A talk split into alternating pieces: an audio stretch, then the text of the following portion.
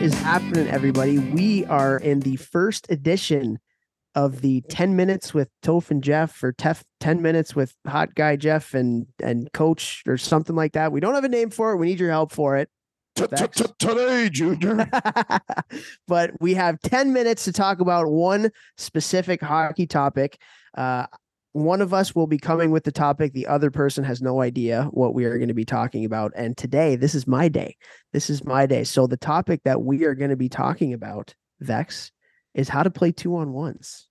Ooh. How to play two on ones. So I think we can we can knock this out in 10 minutes. We can talk about the offensive side of it. We can talk about the defensive side of it.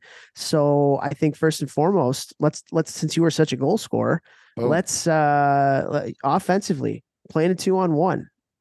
Give give me give me some give me some pointers, give me some tips, give me some Number things that you can have success.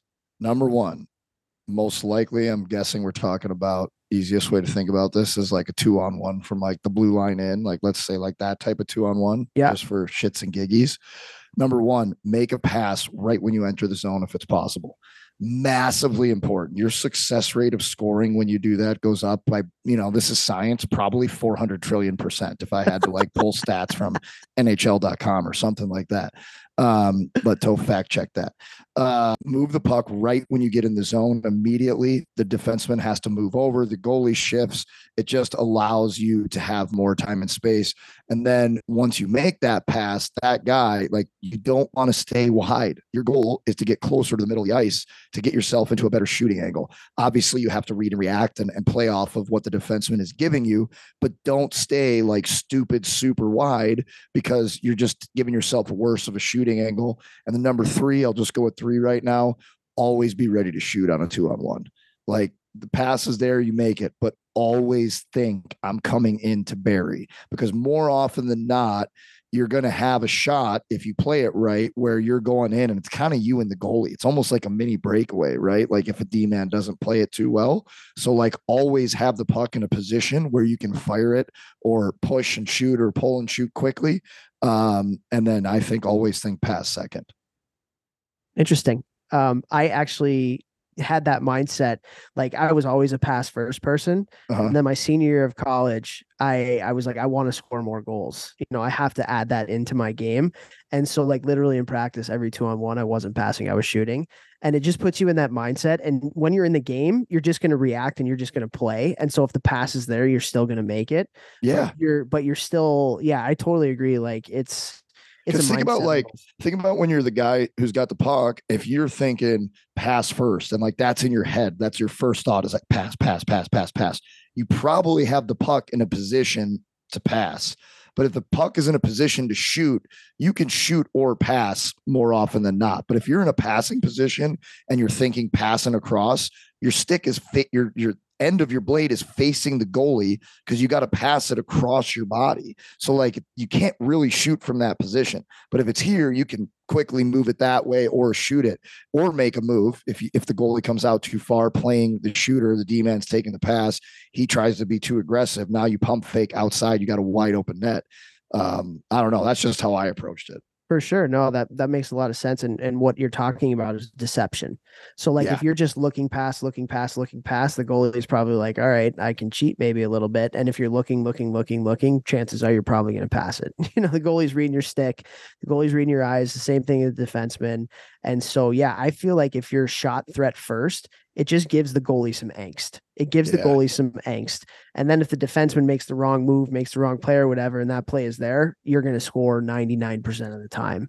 Right. Um, the other thing I do want to talk about because we got to tra- we only got 10 minutes here, so we got to transition to this defensively too, is like I I can't stand when like there's a player going down their offside and they just like skate to the net on their backhand. Ugh. some point you have to open up and be an option Ugh. for the guy that's passing the puck. Um, and the other thing too, and this goes to like I, I always say that like make the play quick, make the first play quick. So you said right over the blue line. Yeah, that's maybe a little too oversimplified. And I think you like Right, that's what you're going for. But like you got to make a pass before the defenseman stick first. And not not you have to, but like I think again, your percentages go up a lot if you make that quick first pass. Because now the defenseman has to change his angle. Now the goalie has to slide across, and now he's a little bit unsettled. And how many times do you watch, like, if you're doing a practice and you're doing a two on one drill where the player with the puck basically just like skates the puck into the corner, and Yeah, then they have no pass or no shot because there's no angle to shoot, and there's no pass because they're standing in the corner, you Yep. know? And you see it all the time. So, like, the quicker you can make that first play, I feel like the, the better your percentages are going to be. So, I totally agree with you there. And so, just wanted to add a little bit more context to that from my perspective. And then also, like, if you're without the puck, like, you have to put yourself in a position where you can shoot. Like, don't just like go to the net on your backhand. It's your job as a guy without the puck to find the lane to get the puck to you. It's not the guy's job with the puck to find the lane. You've got to manipulate your speed, your time and space, and where you're putting your stick to show him where you want it and to read off of the D man because he's looking at the D man, looking at him while he's got to also look at the net and look for your stick.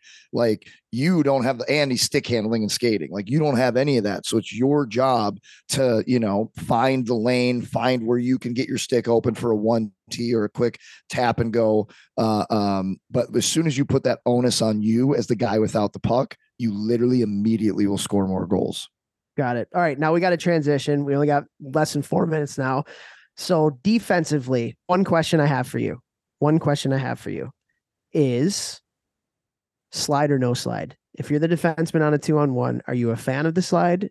Because this is this can get into I testy waters. I hate the slide. Uh, More, more. uh, I, I- for me, slide is the last ditch play. And if you talk to any goalie, any goalie at any level, they want to be trusted with the shot, not the pass across.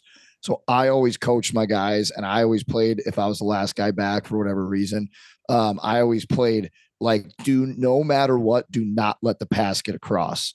And then if that shooter is coming in and he comes too tight, and I can make a play where my feet and my body are in the way of the passing lane, and I can get a stick on it, that's what I'm trying to do.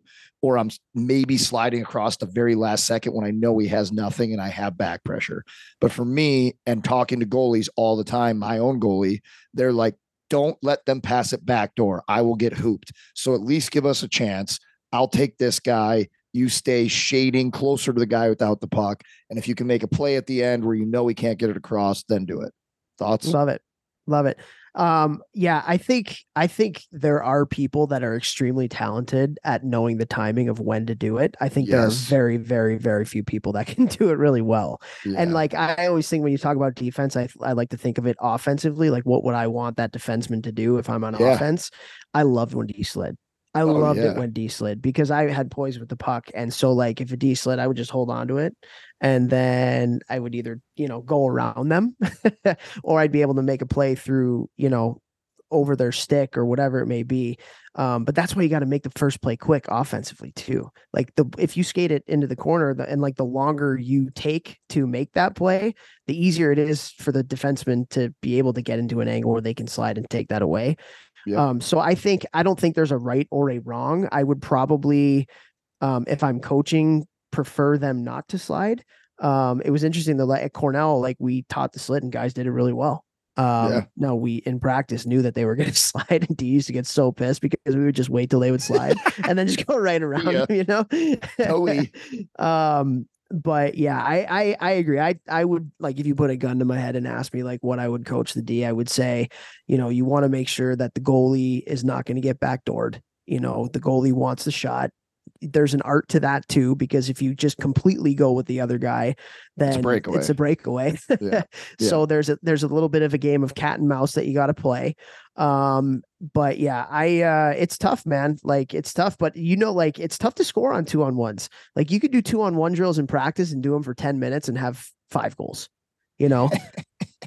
well, maybe Obviously not you. Obviously didn't play with me. Maybe I not loved you. A two, loved a two on one, bro. loved a two on one. It's my favorite drill. The other thing too uh, like okay we have like maybe 30 seconds but like if you're doing this in practice if you're a coach if you can add back pressure to a two on one drill and Have to. make it more game like that is huge So like if it's just two on one, two on one, okay, if you want to have fun and do that, that's great. But like it's not really game specific. So like you really gotta like, you know, if you can add a 15 backtracker, seconds, tracker, then I think that's a good thing to do that. I think we hit it. What do you think? I think we hit it. This is our first one, guys, and the the radio is just gonna stop cutting us off right in four, three, two. Share the episode.